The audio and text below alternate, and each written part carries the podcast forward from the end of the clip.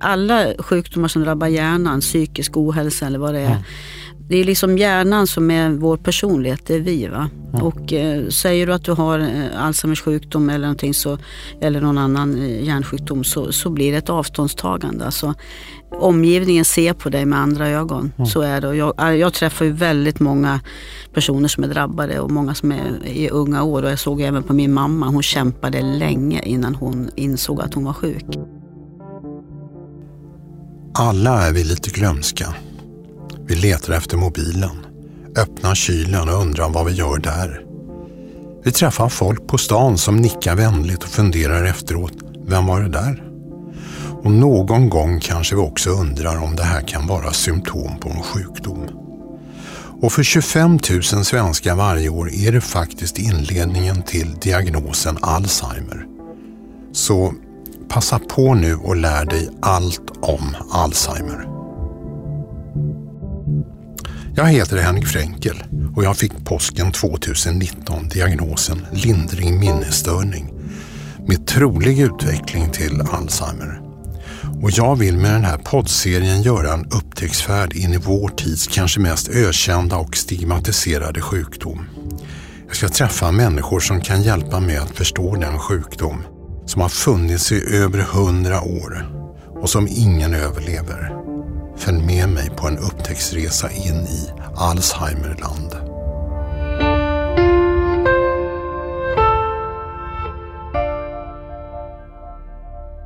Och nu har jag Liselott Jansson här. Hon är generalsekreterare för Alzheimerfonden. Och så Helena Karlström, docent på Karolinska institutet. Välkomna. Tackar. Tack. Vi ska prata om sjukdomen Alzheimer. Alla känner ju till den, men få vet så mycket mer än att man kan bli dement. Liselott, du kommer egentligen från bankvärlden? Ja, bland annat. Bank och IT. Och nu jobbar du på en ideell organisation. Ja. Det verkar ju vara ett nedsteg. Ja, det kanske man kan tycka, men... Jag har en lång bakgrund från näringslivet men blev kontaktad av Alzheimerfonden 2011-2012 för frågan att gå in i styrelsen. Och då var min kära mamma Ester sjuk i Alzheimer så det var inget svårt val för mig. Och sen har jag liksom lite entreprenör då, gjort om fonden och flyttat ner till Stockholm och försöker samla in så mycket pengar som möjligt. Men det är ett karriärskift. Men det känns väldigt meningsfullt. Hur mår mamma? Mamma finns inte längre. Men jag tyckte hennes sjukdom var förfärlig så att det här är min samhällsinsats och jobba med det här så att det känns väldigt bra faktiskt. Mm. Och det är väldigt roligt också att kunna vara entreprenör och kunna hjälpa till med sån här svår sjukdom. Roligt, det låter konstigt när man tänker på Alzheimer. Ja, men man träffar ju väldigt mycket intressanta människor som Helena som är med här, andra forskare, vi träffar dig och sådär och många anhöriga och drabbade och det känns väldigt bra att kunna göra en insats och göra skillnad faktiskt. Helena Karlström, du skrev den här rapporten, Alzheimer-rapporten som vi ska prata om idag, men hur hamnade du inom geriatrik? Ja, den... Ganska lång tid tillbaka. Ja. Jag kommer först och främst ifrån läkemedelsvärlden. Ja. Jobbat på Pharmacia Upjohn och alla olika merger som det heter. Sen så började jag att studera en molekyl som var viktig för embryoutvecklingen och så visade det sig att den molekylen var lika viktig för demens. Ja. Så att jag hoppade på demenståget. Men har du kopplingar inom familjen? Jag har faktiskt ingen anhörig direkt som har drabbats. I mitt fall, i min familj, så har det varit mycket cancer faktiskt. Mm. Men ja, fortfarande jätteviktigt och nu när man vet hur många som kommer att drabbas framöver så känns det som att vi måste göra någonting. Mm. Du sa ordet demenståget, är det forskarlingo? Nej, det är det nog inte. Det var nog bara någonting som kom upp i mitt huvud just nu. Men men demens är ju ett samlingsnamn för många olika sjukdomar. Det ska man ju också ha klart för sig så att man vet också vad det är man pratar om. Och... Vi kommer in på det snart. Liselott, Alzheimer-rapporten. Varför tog ni fram den? Ja, Henrik, det är ju så att de här sjukdomarna, demenssjukdomarna eller kognitiva sjukdomar, det är ju vår stora folksjukdom. 47 miljoner människor i världen drabbas och var tredje sekund är det något nytt fall. Så att det finns ju väldigt, väldigt mycket frågor runt sjukdomarna. Som Helena sa, diagnoser, vad är det ena, vad är det andra? Vi får väldigt mycket frågor på Alzheimerfonden och man kan ju googla runt och hitta mycket information. Men det finns inget samlat vetenskapligt dokument som beskriver det här, men också på ett sätt så att gemene man förstår. Så att jag har haft den här tanken i väldigt många år, att jag tycker Alzheimerfonden som fokuserar på de här sjukdomarna är ju den organisation som ska ta fram det här. Och i år så blev det verklighet när jag kunde få Helena att hjälpa mig med den här. Så att... Och vad överraskade dig mest om du skulle ta fram en enskild sak i den här rapporten? Vi kommer att prata om flera saker, men... Var det något som liksom... Ja, mycket av det här känner ju kanske jag till som jobbar med det här. Men vi har ju, det är väldigt många som... Man kan ju köpa den här via vår hemsida. Och så stort intresse för den här som det är. Och så många som hör av sig och säger tack. Nu förstår jag det här. Det är ju det att kunna förklara det komplicerade på ett enkelt sätt. Det har ju varit min ambition. Mm. För det är alltså i den här... akademiska världen så är det ju väldigt mycket som i alla branscher, väldigt mycket facktermer och det är inte lätt för en vanlig människa att förstå vad är det ena och vad är det andra, beta-amyloid och tau och allt möjligt. Och speciellt om man har drabbats av en diagnos. Nej, precis. Så att min ambition har varit att göra det komplicerade enkelt. Mm. Så att... Helena, du som har tagit fram den här rapporten eller skrivit den, om vi börjar med lite basics som jag tror de flesta som jag pratar med, de frågar, vad är skillnaden mellan vanlig åldersglömska och Alzheimer? Kan du förklara det kort? Ja, åldersglömska, det är nog som du sa i introt här, att alla vi glömmer ju saker och ting hela tiden. Och det åldrandet påverkar ju vår hjärna naturligt. Precis som det gör med allting annat i kroppen. Vi blir lite tröttare och orkar inte lika mycket. Men just Alzheimer, då är det ju specifikt att närminnet påverkas. Och det är ju på grund av att det finns liksom en molekylär mekanism. Och vad är närminnet? Förklara det. Ge ett exempel på närminnet.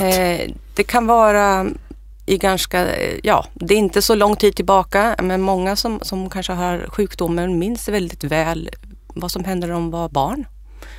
För kanske 20-30 år sedan. Men vi minns kanske inte lika väl vad som hände igår, förra veckan. Personer, man glömmer namn och vem de är också faktiskt. Och den här mellanformen, MCI, lindrig minnesstörning, som jag har, vad är det för något? Det är ju fortfarande en väldigt... mild variant. Det är ju inte ens en vad ska jag säga, det är inte inne i själva Alzheimer-konceptet än, eller diagnosen än. Utan många som drabbas av mild kognitiv störning kan ju faktiskt antingen att det avstannar där. Det kan gå vidare till någonting, men det kan också konvertera tillbaks. Och det kan vara olika orsaker. Och hur vet man det? Ja, det vet man inte. Så är det ju. Vi vet ju inte riktigt. Vi kan ju mäta med olika markörer som det heter i ryggmärgsvätskan för att se hur progressionen ser ut. Hjärnavbildning, att man gör olika tester för att se om det blir värre eller om det är på samma nivå. Så det är svårt att se in i en kristallkula för individen. Liselott... Sen kommer vi då in på reell Alzheimer. Det finns ju olika typer av demenssjukdomar. Berätta lite kort om de olika. Det finns ju, säger man, egentligen över 100 olika diagnoser, subtyper. Men man kan säga att 70-80% står ju kanske 4-5 diagnoser för. Alzheimers sjukdom är ju den vanligaste, 60% drabbas utav den. Den näst vanligaste är ju en kombination utav det och något som kallas för vaskulär demens. Det hade min egen mamma, hon hade en kombination av Alzheimer och vaskulär demens. Och vaskulär demens, det är som att få lite proppar i hjärnan kan man säga. Och sen så är den tredje vanligaste är ju då frontallobsdemens som är en förfärlig diagnos. Och varför det? Ja, den sätts ju, i pannan sitter ju vår personlighet och drabbas man av frontotemporal demens som det heter så blir man väldigt, väldigt annorlunda ganska snabbt och på ett väldigt extremt sätt. Man kan bli väldigt utåtagerande, aggressiv och ja, empatisk eller oempatisk så det blir väldigt stora förändringar. Det är många som har fått den diagnosen som har fått andra så att säga diagnoser men inte, man har inte förstått att det är en mentalsjuk eller? Ja, jag har en del förfärliga fall där man har fått andra typer utav diagnoser, pedofili till exempel, en ung pappa drabbades av det men han hade ju frontalloppsdemens så att det är förfärligt. Sen så finns det den femte är väl leverbodydemens. Det är väl de som står för 80-90% av fallen. Men sen finns det ju andra subgrupper. En diagnos som ökar och som vi får ganska mycket förfrågningar på det är ju alkoholdemens. Vad är det? Ja, alltså alkohol är ju toxiskt va? Så att det är klart en överproduktion utav konsumtion utav alkohol kan ju drabba hjärnan. Det är klart man får väl kanske dricka ganska mycket men det, vi ser ju det på vilka som är inne och tittar på vår hemsida på olika diagnoser. Så att, men det är väl de här som vi pratar om nu som är de allra vanligaste. Mm. Helena, om vi pratar Alzheimer, vilka är de första varningstecknen? Man brukar säga att minnet är det vanligaste tecknet, att man får den här glömskan och vanligtvis att man kanske glömmer bort lite sådana saker som sitter i ryggmärgen om man säger så. Och vad är det då? Ja, hur du ska vrida om nyckeln när du ska låsa. Om det koder? Ska vara. Koder, absolut. Och vi har ju fullt med koder omkring oss. Så det är ju, men alla glömmer ju koder. Absolut, och många av oss har dem uppskrivna på ställen för att vi inte ska glömma. Men ja, det är väl det man kan. Men sen är det ju också med att orienteringen, att man kanske glömmer bort, tappar bort sig. Vet inte var man ska gå någonstans när man är ute och går. Man går till ställen där man har tänkt att man ska gå på och sen så undrar man varför jag är här. Men jag skulle nog vilja säga att alla som är över 65 känner igen sig i något av det du säger. Mm. Ska man gå och testa sig? Nej, det tycker jag inte. Och av flera anledningar faktiskt. Om man tycker att det är många som har den här subjektiva eller SCI som det kallas för då, kognitiv störning. Vad är det subjektivt? Det är mer att personen själv upplever att det känns lite tokigt. Och det kan finnas många olika anledningar till att man kanske upplever att man inte riktigt är som man ska.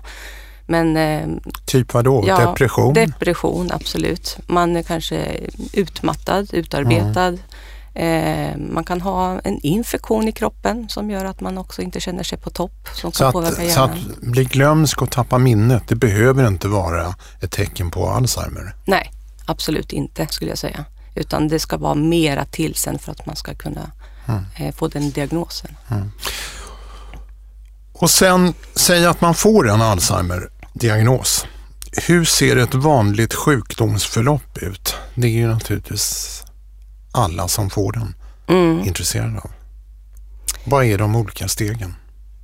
Ja, från då att man får diagnosen. Nu är inte jag läkare, men jag vet ju att det är minnet som först påverkas. Sen kommer ofta språket, att man har svårt att uttala ord och komma ihåg ord faktiskt. Sen så när man får lite, man indelar ju det i mild, måttlig och svår Alzheimer. Och det är ju en progression till liksom sämre och sämre. Sen så kommer man till ett stadium där man inte praktiskt kan utföra saker och då pratar vi mer om att kunna kanske sköta sin dagliga hygien. Man behöver hjälp med mycket saker. Och då, när är man då i förloppet? Är det mild eller är det svår? Då är det nog inne i mittemellan kanske, måttlig. När du kommer till svår, då har du även, vad ska jag säga, sinnet, beteendet blivit påverkat väldigt mycket. Och du är också mer sängliggande helt enkelt för att man orkar inte heller att göra vissa saker. Och hur lång tid är det från stadie 1 till, vad ska vi säga, det sista stadiet? Ja, om man tänker då när man är inne i, har fått den här milda varianten, då brukar man säga 8-10 år. Det kan vara väldigt olika, man tittar på olika på individnivå, men 8-10, sen kan man ha det, om man svarar på vissa typer av de här behandlingarna eller symptomlindrande behandlingarna som vi har, så kan man få det lite mer tid och lite bättre under en viss tid också faktiskt. Mm. Och under den här tiden, 8-10 år, hur mår man då? Ja, hur mår man då? Jag kan tänka mig att i början så mår man väldigt dåligt. Jag tror att man är orolig. Så att jag tror att det är nog mer en psykisk känsla av att må dåligt. Jag tror inte man kroppsligt känner att man mår dåligt.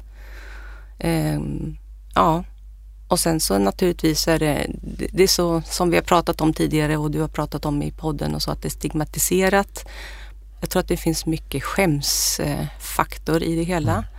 Att berätta hur man har det och vad man har. Så det gäller ju att ha ett anhöriga omkring sig och folk omkring sig som stöttar en, tror jag, för att man ska klara av att gå igenom de här faserna. Liselott, varför är det så skämmigt eller stigmatiserande?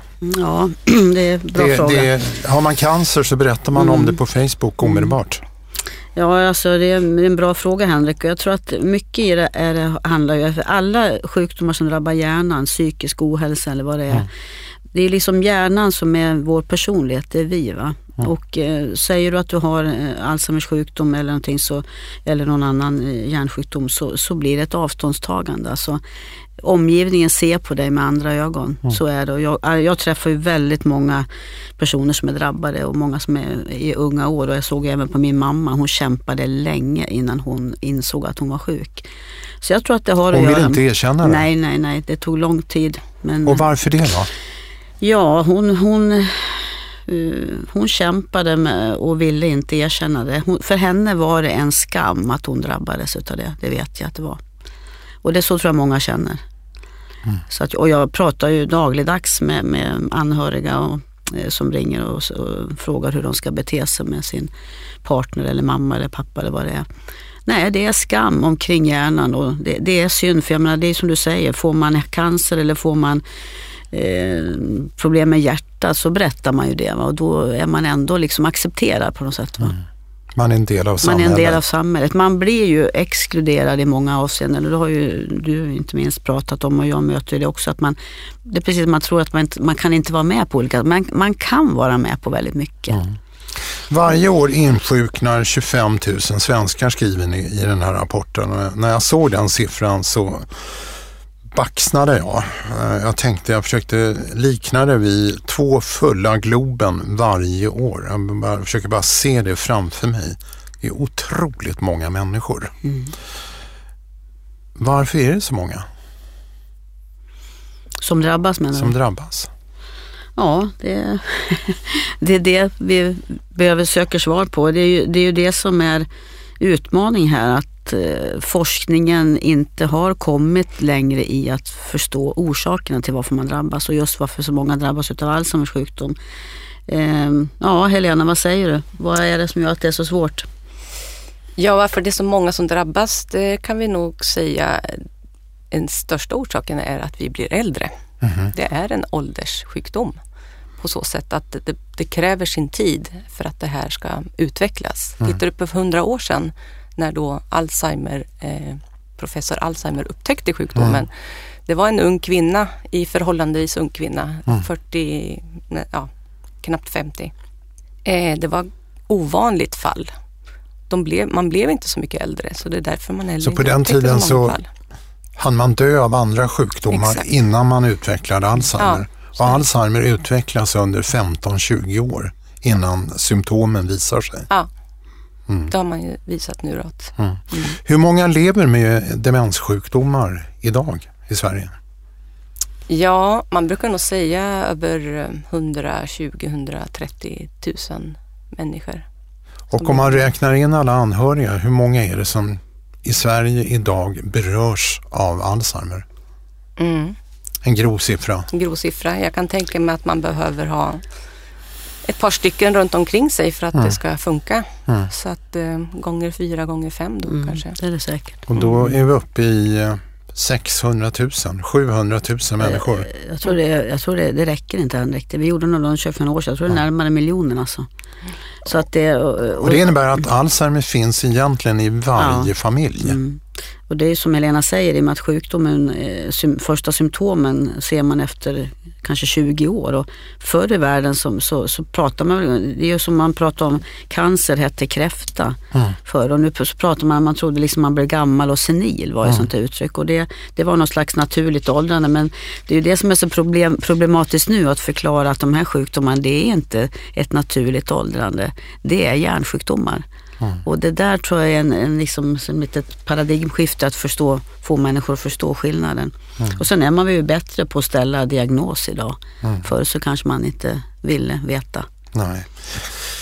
Helena, det här är ju ett enormt lidande för patienter och för anhöriga. Det vet ju jag också genom att jag är med i många anhöriggrupper. Jag förstår ju vilket otroligt lidande det finns. Men det är också enorma kostnader för samhället. Mm. Och ni har räknat ut den kostnaden i den här rapporten. Vad kom ni fram till? Ja, där vi kommer fram till med hjälp av hälsoekonomer då, som jobbar med oss. Att det ligger över 60 miljarder kronor per år för samhället. Och då räknar man ju in alla vårdkostnader och så vidare. Men dessutom då anhörighetskostnader. Mm. Det är många som kanske får gå ner i deltid och hjälpa sina anhöriga. Och det är också en kostnad för samhället. Så att 60 miljarder. Och jag hade Magdalena Andersson här i min podd för några veckor sedan. Och då påminner han om att det är lika mycket som hela försvaret eller som hela polisväsendet varje år. Så att det är ju då reagerar de, kan jag säga. Mm. Men du skriver också i den här rapporten att du tror att de här kostnaderna kommer att fyrdubblas.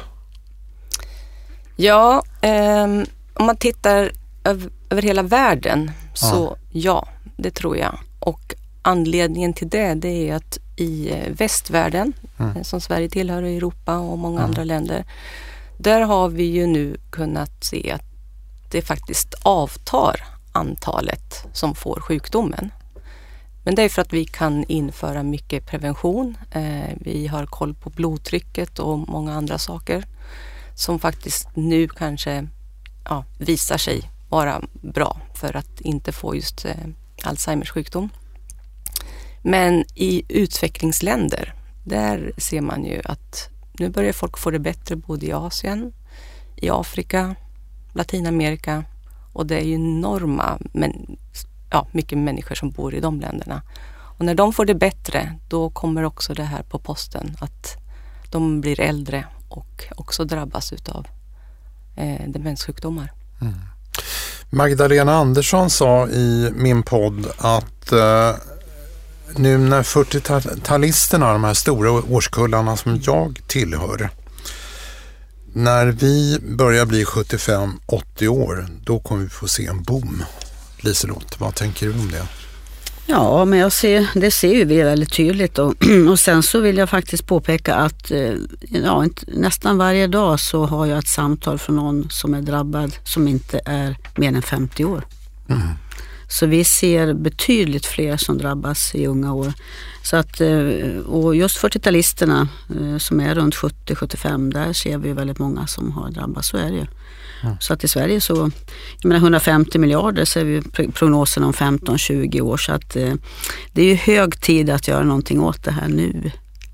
Mm. Och det är ju bara forskning som kan lösa gåtan, så vi behöver ju verkligen få omfördela medel från cancer, hjärta, kärl där det faktiskt finns bot. Jag menar, i snitt 70% av alla cancersjukdomar botar vi idag. Det är fantastiskt tack vare forskningen, men får du någon demensdiagnos, Alzheimers sjukdom, så finns det inget botemedel. Och vi kämpar ju på Alzheimerfonden för att dela ut så mycket som möjligt, men vi kan ju inte dra hela lasset, utan staten måste gripa in här. Och hela forskningsfinansieringen.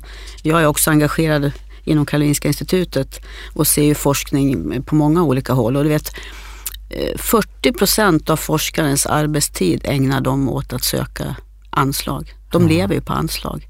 Så vi behöver titta på hela forskningsfinansieringen totalt sett. Men jag trodde ju att det var statens sak att finansiera forskningen. Är det inte så? Ja, det gör de ju till en viss del, men inom det här området så är det ju alldeles för lite pengar. Mm. Så jag har ju hört utav en forskare som har sagt här i snitt över åren att efter statliga vetenskapsrådet så är Alzheimerfonden den viktigaste finansiären. Och vi är ju fortfarande en relativt liten fond om du jämför med cancerfonden och andra, även om vi har vuxit mycket de sista åren. Men, och vi kan ju omöjligt dra det lasset att samla in så mycket pengar. Så att staten måste ta tag i det här, så är det. Det finns ju många insamlingsorganisationer inom Alzheimer, medan cancer har det samordnat inom Cancerfonden. Är det för splittrat idag? Ja, alltså jag som kommer från näringslivet så drivs utav effektivitet. Att vi, och det kostar ju väldigt mycket att driva såna här organisationer. Du ska ha personal, du ska ha system, marknadsföring och så vidare. Så att det är klart att vi skulle man kunna samordna det här så att pengarna går till rätt forskargrupper. För det är klart, varför gör ni inte det då? Ja, jag har försökt driva den frågan i många år men har inte fått så mycket gehör för det. Så att... Och då har jag ett alternativ att bara dra på inom Alzheimerfonden och försöka få att vi blir den stora finansiären. Men titta, alltså rent generellt, ideell sektor gör ju ett enormt arbete. Men man skulle ju kunna, och utan våra insatser så skulle ju forskning generellt få det väldigt svårt. Men vi skulle man kunna göra hela den branschen mer effektiv, det är min personlig uppfattning. Helena, det bedrivs ju en del forskning, eller väldigt mycket i världen och inte minst i Sverige. Väldigt övergripande, inom vilka fält har man hunnit längst, tycker du? Om vi pratar just forskning generellt. Ja, demensforskning. Ja, det är mycket som har hänt. Jag vet att det är mycket frustration och det är frustration bland oss forskare också att man vill se positiva resultat. Vi kanske kommer till det senare, men... Men ändå, det är ett ungt fält. Vi får inte glömma det. Vi förstod på 80-talet vad de här klumparna bestod av. Det visste vi inte innan dess. Amyloiden. Ja, precis. Och sen har vi då lärt oss jättemycket om hur den här molekylen funkar. Och det är flera proteinklumpar som händer. Vi har börjat förstått på hur det ser ut på cellnivå. Jag menar, vi har nerver i hjärnan, vi har andra typer av celler som är våra städceller, stödjeceller och så vidare. Hur hela nätverket funkar. Vi tittar in i cellerna, hur olika saker och ting förhåller sig när man får Alzheimer. Vi har sådana här återvinning, sophanteringssystem, autofagi, vi tittar på mitokondrierna, vi tittar på alla möjliga saker. Och vi har fått mycket bättre... Men forskarna vet då jättemycket mer än för 20 år sedan. Ändå så har det inte kommit ut en enda ny bromsmedicin på 16 år. Nej. Är inte det ett stort misslyckande? Jo, det håller jag med om. Det är ett jättestort misslyckande. Och jag tror att i vår naivitet i början, när vi då förstod vad placken bestod av, så tänkte nog alla, ja men nu är det bara att ta bort de här och sen så är det klart. Men det är en otroligt komplex sjukdom och i och med att vi vet att det startar långt innan man får symptom. Det drar igång massa saker. Jag tror fortfarande på att det är betamyloiden som är starten. Det är liksom, man kan säga, gnistan till någonting som sen tar fart och sprider sig som en eld. Men då måste jag fråga dig, Liselott. Det har gjorts 200 kliniska tester under de senaste 15 åren. Det har stoppats in 200 miljarder för att ta fram ett läkemedel mot Alzheimer. Alla har misslyckats. Varför alla dessa bakslag, tänker du? Det måste vara frustrerande, du delar ut pengar. Ja, och precis. Och det är frustrerande också att... Jag har inget 100% svar på det. Det vi driver nu, eller det jag driver ganska hårt, det är ju lite grann det som Helena var inne på. Det är också att akademisk grundforskning behövs ju basal forskning. Men ibland har jag en känsla av att det är för mycket basal forskning. De flesta forskare forskar på betamyloiden. Det vi driver och inom Alzheimerfonden, det är ju att man ska gå mer mot klinisk patientnära forskning. Alltså forska och testa på patient. Jag tror det är en förklaring att man behöver gå mot translationell forskning i mycket, mycket större utsträckning för att testa olika teorier och hypoteser om det funkar på patient. Och vi kommer i år att ställa högre krav på klinisk tillämpning än vad vi har gjort tidigare. Vad innebär det? Ja, alltså att man måste pressa forskarna lite grann också, eller hur Helena? Ja. Att man ska komma till något resultat. Alltså forska all oändlighet på olika teorier. Det är klart att det behövs, det är inte det jag säger. Men man måste komma närmare gåtan och testa hypoteser på patient. Och det bedrivs ju klinisk forskning inom många andra områden. Inte minst på Karolinska, inom reumatologi till exempel, där man då har gjort fantastiska framsteg för att man har jobbat mer med patientnära forskning. Och det tror jag vi behöver se mycket, mycket mer av framöver faktiskt. Mm.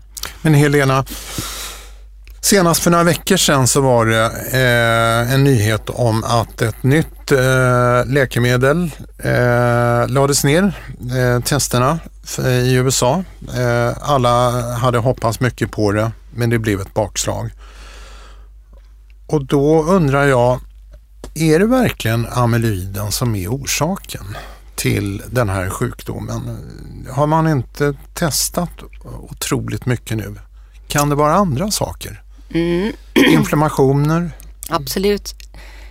Om jag bara får backa tillbaks vad orsakerna till de här bakslagen kanske.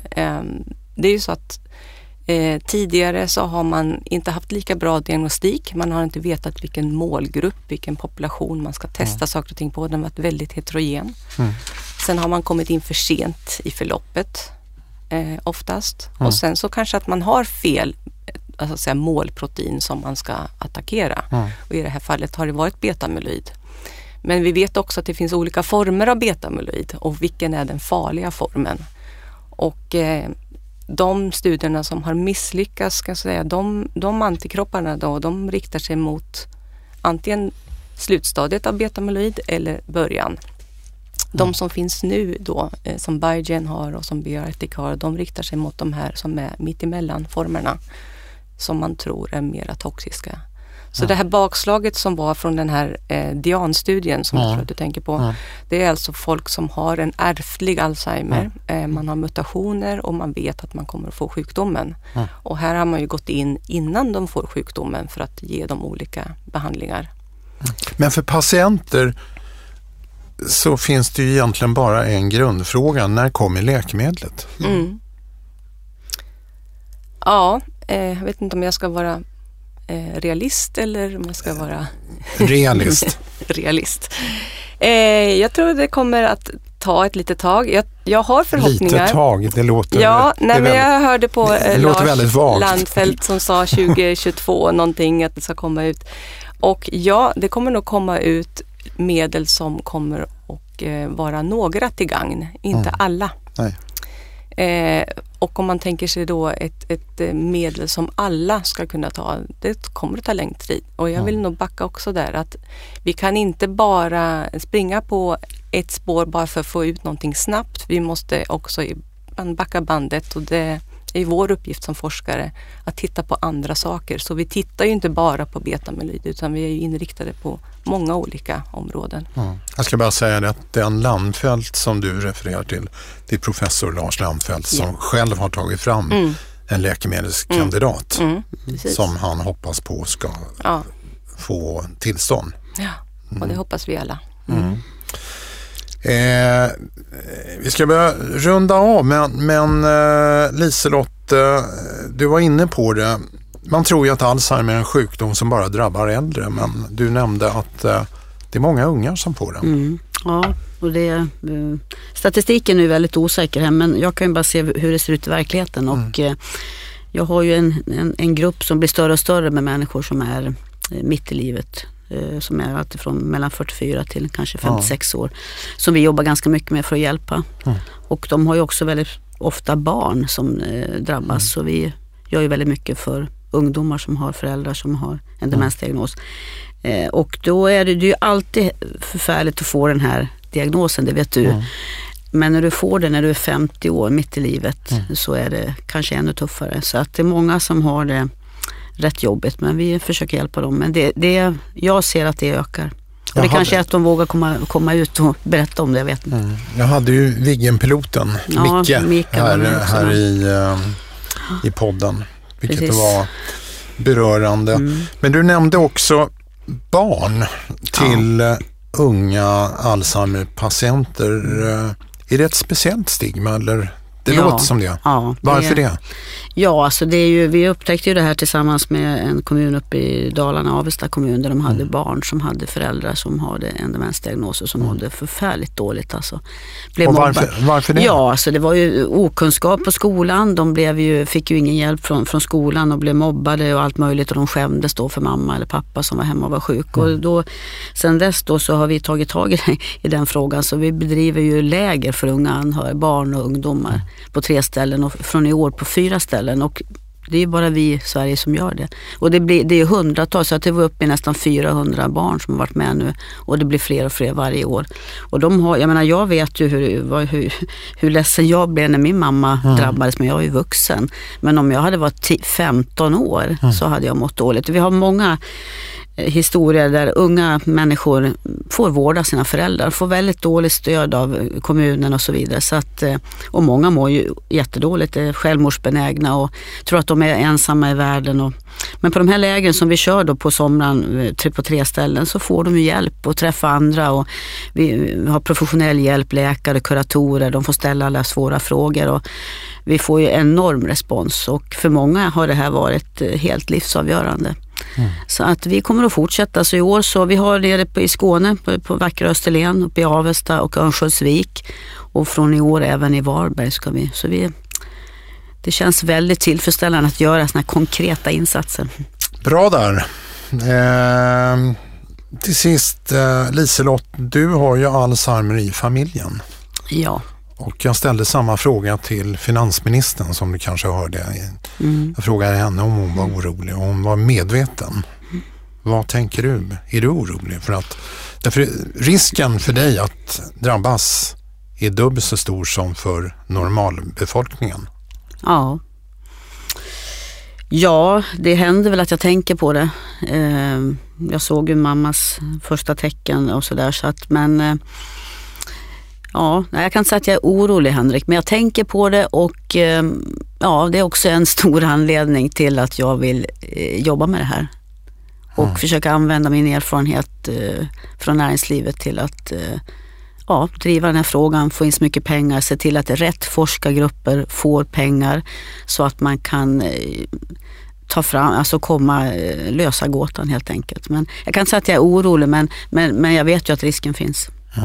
Men jag tänker så här, och det tror jag är ett viktigt budskap, det gäller ju att ha, och det är lätt att säga, men många som har drabbats tänker också så nu, det är att liksom leva på, va? Och jag vill säga det, att man ska inte ta det som en sån dödsdom som det kanske är, för att med de jag träffar, du är ett exempel, vi jobbar mycket ihop i och med att du är vår ambassadör, och med alla de här unga i 50-årsåldern, man kan ha himla roligt och man kan leva på.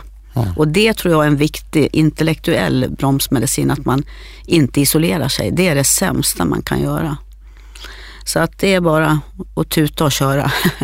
Det kan ju, man kan ju snubbla på gatan också. Va? Så att det går att leva. Du är ju ett bra exempel på det. Ha det bra fast man inte, innan man har gått in i den svårare fasen. Tuta och köra, är det nya mantrat för Alzheimerfonden? Ja, men alltså det får inte bara vara... Jag försöker ingjuta hopp hos människor, och kan vi hjälpas åt och få in lite mer pengar så kan, tror jag, svensk... Lite mer pengar, det låter på dig... Ja, för lite blygsam nu. Ja, the big ticket deal vill jag ha, som man säger. Ja. Stora pengar, så att vi kan verkligen göra skillnad. Det är min önskan och min ambition och min målsättning. Mm. Vad bra, vi sätter stopp där. Tack Helena Karlström och Liselott Jansson. Tack. Tack.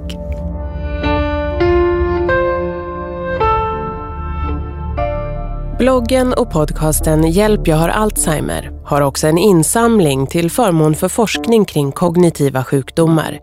Ni hittar den på alzheimerfonden.se.